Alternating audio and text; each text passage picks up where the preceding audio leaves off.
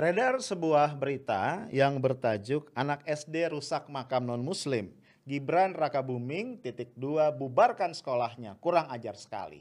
Kita perlu menantang Mas Gibran, beranikah dia mengatakan banyak kader PDIP melakukan korupsi. Gibran Raka Buming Raka titik dua bubarkan partainya, kurang ajar sekali.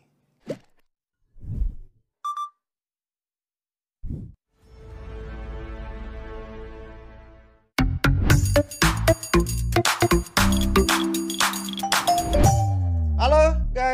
ketemu lagi kita. Hari ini Kamis 24 Juni 2021. Waktu cepet banget ya, udah mau akhir bulan lagi nih. Dan kalau gue lihat beberapa di antara lo nih mukanya cerah ceria gitu. Kayaknya udah gajian deh, ya gak sih? Dan hari ini juga kita akan menyimak sama-sama sidang pembacaan vonis terhadap Habib Rizik Syihab di Pengadilan Negeri Jakarta Timur terkait dengan kasus tes swab di Rumah Sakit Umi Bogor. Of course kita nggak bisa menduga-duga ya seperti apa sih vonis yang akan dijatuhkan oleh majelis hakim. Uh, kita berdoa saja kepada Tuhan yang Maha Kuasa, semoga majelis hakim ini diberikan hati yang jernih gitu ya. Kemudian juga memutuskan berdasarkan fakta-fakta persidangan dan juga rasa keadilan. Sehingga keputusan yang dikeluarkan atau vonis yang diberikan itu sesuai dengan rasa keadilan masyarakat ya. Amin.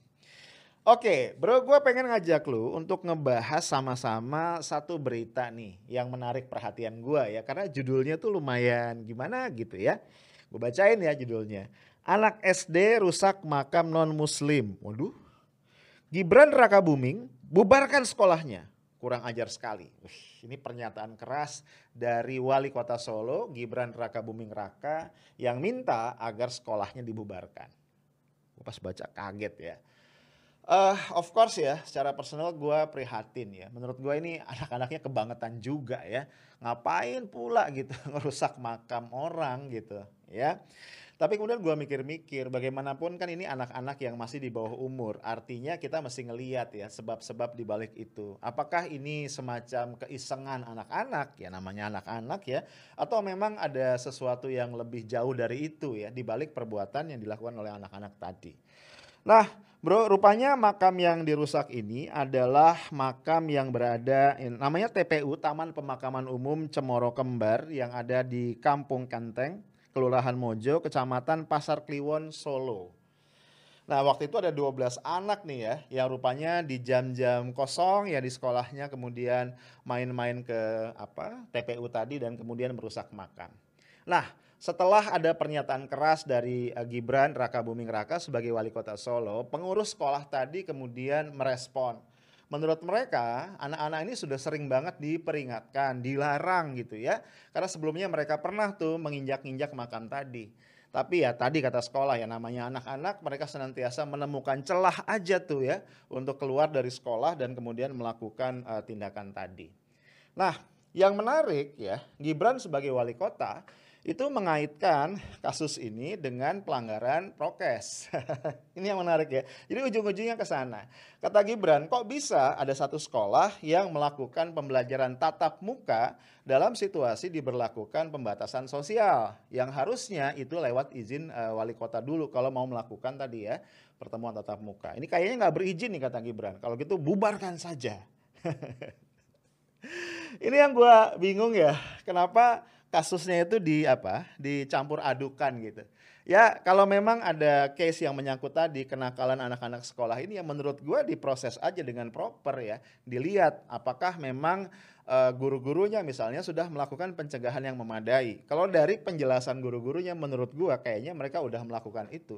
Ya lu tau lah ya namanya anak-anak itu kan nggak mungkin guru tuh nongkrongin ya 24 jam gitu loh ya itu satu. Kenapa dicampur adukan tadi dengan prokes? Nah ini gue gua ngerasa jadi apa ya? Uh, prokes ini ya atau kondisi covid ini sering kali kemudian menjadi satu alat pemukul ya yang digunakan oleh pemerintah baik di level nasional maupun level lokal terhadap uh, organisasi atau kelompok masyarakat atau apa pun gitu. Ya kan ketika dikaitkan dikait-kaitkan ke sana kan jadinya jadinya ruwet ya nah tapi bro, satu hal yang gue pengen uh, bahas lebih jauh sebenarnya adalah logika di balik statement yang dikemukakan oleh Gibran Raka Buming Raka sebagai wali kota Solo. Kan tadi dia bilang gini ya, karena tadi ada anak SD, jumlahnya 12 orang ya, yang itu merusak makam non-muslim, maka bubarkan sekolahnya karena kurang ajar sekali. Itu kan statementnya, inti statementnya adalah itu. Jadi kalau ini ada satu institusi, ada satu kelompok orang atau satu lembaga ya, ketika ada anggota dari institusinya yang melakukan kesalahan atau pelanggaran atau katakanlah tindak kriminal misalkan begitu, maka mari kita bubarkan organisasinya. Nah, logika ini menurut gue berat ya kalau dipakai karena akan banyak yang kena gitu. Gua kasih eh, analogi lah, misalnya kalau ada anggota kepolisian ya kemudian melakukan tindakan kekerasan kepada masyarakat atau melakukan apa ya uh, kita tahu ya ada beberapa anggota polisi yang tertangkap uh, menyalahgunakan narkoba misalnya. Itu kan kurang ajar sekali. Ya sih? Ya kan? Ini pagar makan tanaman jeruk makan jeruk karena polisi kan harusnya itu menjaga keamanan dan ketertiban, ya kan? Menjaga agar tidak ada orang yang melakukan tindakan kriminalitas. Nah, kalau sampai polisi tadi melakukan tindakan kriminal berat ya, narkoba, apalagi kalau misalnya jadi pengedar gitu, aduh bahaya kan? Nah, apakah kemudian kita katakan ya, kalimatnya kita ganti ya. Sejumlah oknum polisi gitu kan tertangkap menjadi pengedar narkoba, bubarkan kepolisian Republik Indonesia, kurang ajar sekali. Kan nggak bisa begitu. Jadi poin gue adalah sebagai seorang pejabat publik, kayaknya Mas Gibran ini perlu lebih mengendalikan emosi ya ketika ngomong supaya proporsional dan juga kontekstual ya. Karena menurut gue tadi statementnya selain tidak proporsional jadi out of context ya karena dikait-kaitkan dengan prokes, dengan kenapa kok ada pertemuan tatap muka di sekolah dan segala macam segala macam. Yang yang nggak boleh dihubungkan menurut gue ya, two different cases. Lah, gue kasih contoh yang lain bro ya kita tahu Mas Gibran ini uh, adalah kader dari Partai Demokrasi Indonesia Perjuangan. Nah, kalau tadi statementnya Mas Gibran itu kita terapkan untuk PDIP yang kader-kadernya kita tahu banyak sekali ya melakukan tindak pidana korupsi, apa kabar gitu. Ya, yuk kita ganti statementnya. Kan tadi gua ulang ya statementnya adalah anak SD uh, eh, melakukan atau merusak makam non muslim ya kan? Gibran Raka Buming titik dua bubarkan sekolahnya. Kurang ajar sekali. Boleh kan kita ganti kan? Kader PDIP atau kader-kader PDIP karena banyak ya melakukan tindak pidana korupsi. Gibran Raka Buming titik dua bubarkan partainya. Kurang ajar sekali. Boleh nggak ngomong begitu? Berani nggak ya Mas Gibran ngomong begitu? Nah sebagai informasi aja untuk mengingatkan lu semua ya kembali. Ini gue cuma gue punya daftar ya. Ini cuma 10 nih dari sekian banyak kader PDIP yang memang ditengarai terlibat di dalam tindak pidana korupsi. Gue bacain ya beberapa. Ini juga ada foto-fotonya nih supaya lu ingat wajah-wajahnya ya. Inilah wajah para koruptor yang merupakan kader-kader PDIP. Yang pertama adalah Weni Bukarno. Ini adalah Bupati Banggai Laut ya, tertangkap pada tanggal 3 Desember 2020 dalam kasus suap pengadaan jalan. Nilai suapnya lumayan ya, 3 miliar. Kader PDIP ya. Yang kedua adalah Ajay Priyatna. Ini adalah uh, wali kota Cimahi tertangkap 27 November 2020 terkait dengan penerimaan komitmen fee sebesar 3,2 miliar untuk rumah sakit umum daerah di Kota Cimahi. Ya. Kemudian yang ketiga, Juliari Peter Batubara, ini adalah mantan Menteri Sosial ya 17M terkait dengan korupsi bansos di Kemensos. Nah, lu tahu ya, tiga orang ini mencatat hat trick karena mereka bertiga ditangkap oleh KPK hanya dalam kurun waktu 10 hari. Dahsyat kan, Bro? Oke, lanjut ya. Lalu ada lagi Andreo, susah nih namanya ya. Andreo Misanta pribadi. Ini adalah staf ahli Menteri Kelautan dan Perikanan di masa ya mantan Menteri uh, Edi Prabowo ya. Lo tahu pasti kasusnya adalah korupsi benih lobster atau benur. Jadi rupanya ada juga ya perwakilan PDIP, kader PDIP yang terlibat. Nah, Rupanya guys, yang namanya korupsi ini tidak mengenal gender, tidak mengenal jenis kelamin ya. Kita lihat lagi ada Sri Hartini, ini adalah Bupati Klaten. Terlibat dalam kasus suap jual beli jabatan dengan nilai suap adalah 11 miliar. Dahsyat ya.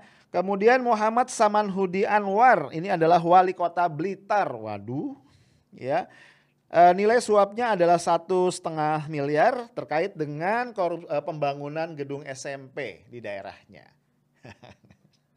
Kacau. Kemudian berikutnya ya, ini nomor berapa? Nomor tujuh ya, Nurdin Abdullah, Gubernur Sulawesi Selatan ya. Ini baru-baru ini ya kasusnya ya. Gue lupa angka pastinya berapa, tapi ini terkait dengan beberapa proyek yang ada di Sulawesi Selatan. Kita pernah bahas ya secara khusus uh, kasus ini.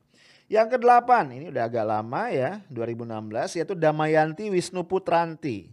Dia adalah anggota DPR RI di Komisi 5 dari fraksi PDIP terkena OTT ya dengan nilai 8,1 miliar. Ya, dugaan kasusnya sekian. Waduh, luar biasa.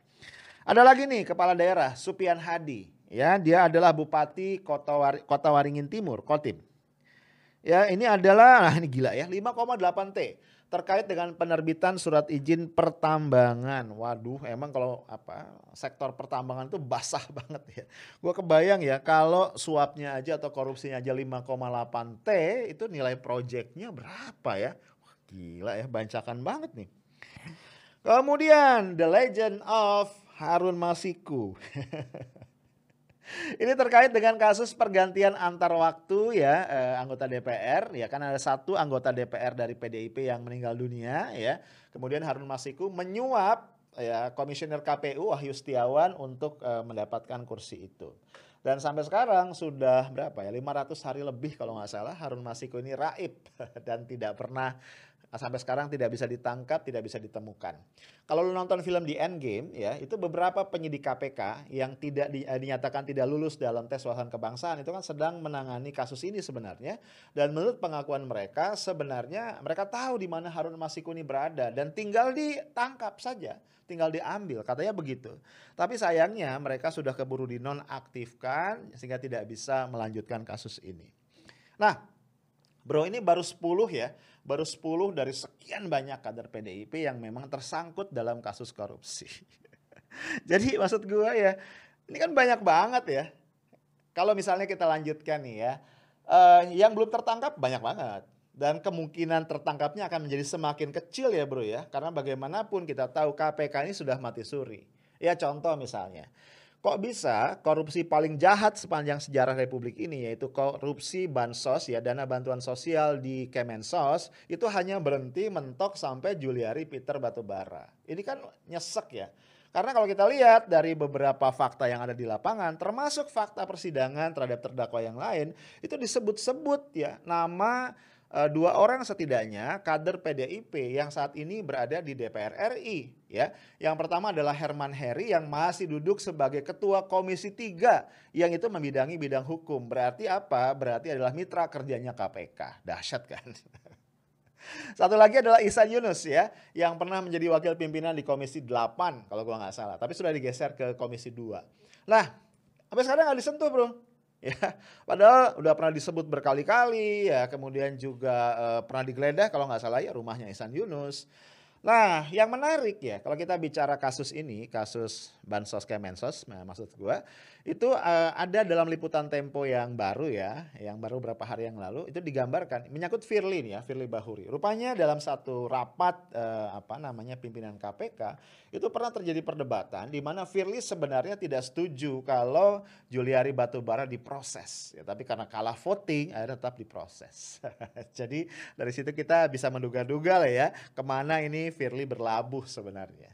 Nah bro, again ya, gue pengen challenge uh, Gibran ya, gue pengen challenge Mas Gibran. Uh, berani nggak sih Mas Gibran menggunakan logika dalam kalimat yang sama ya untuk kondisi ini? Jadi again ya, logika kalimatnya kira-kira begini ya. Nih gue tulis nih, gue tulis. Sejumlah kader PDIP atau jangan sejumlah deh ya, banyak kader PDIP melakukan tindak pidana korupsi. Gibran Raka Buming Raka, titik dua, bubarkan partainya, kurang ajar sekali. Oke guys, itu aja dari gua Stay Smart and Professional. Assalamualaikum warahmatullahi wabarakatuh.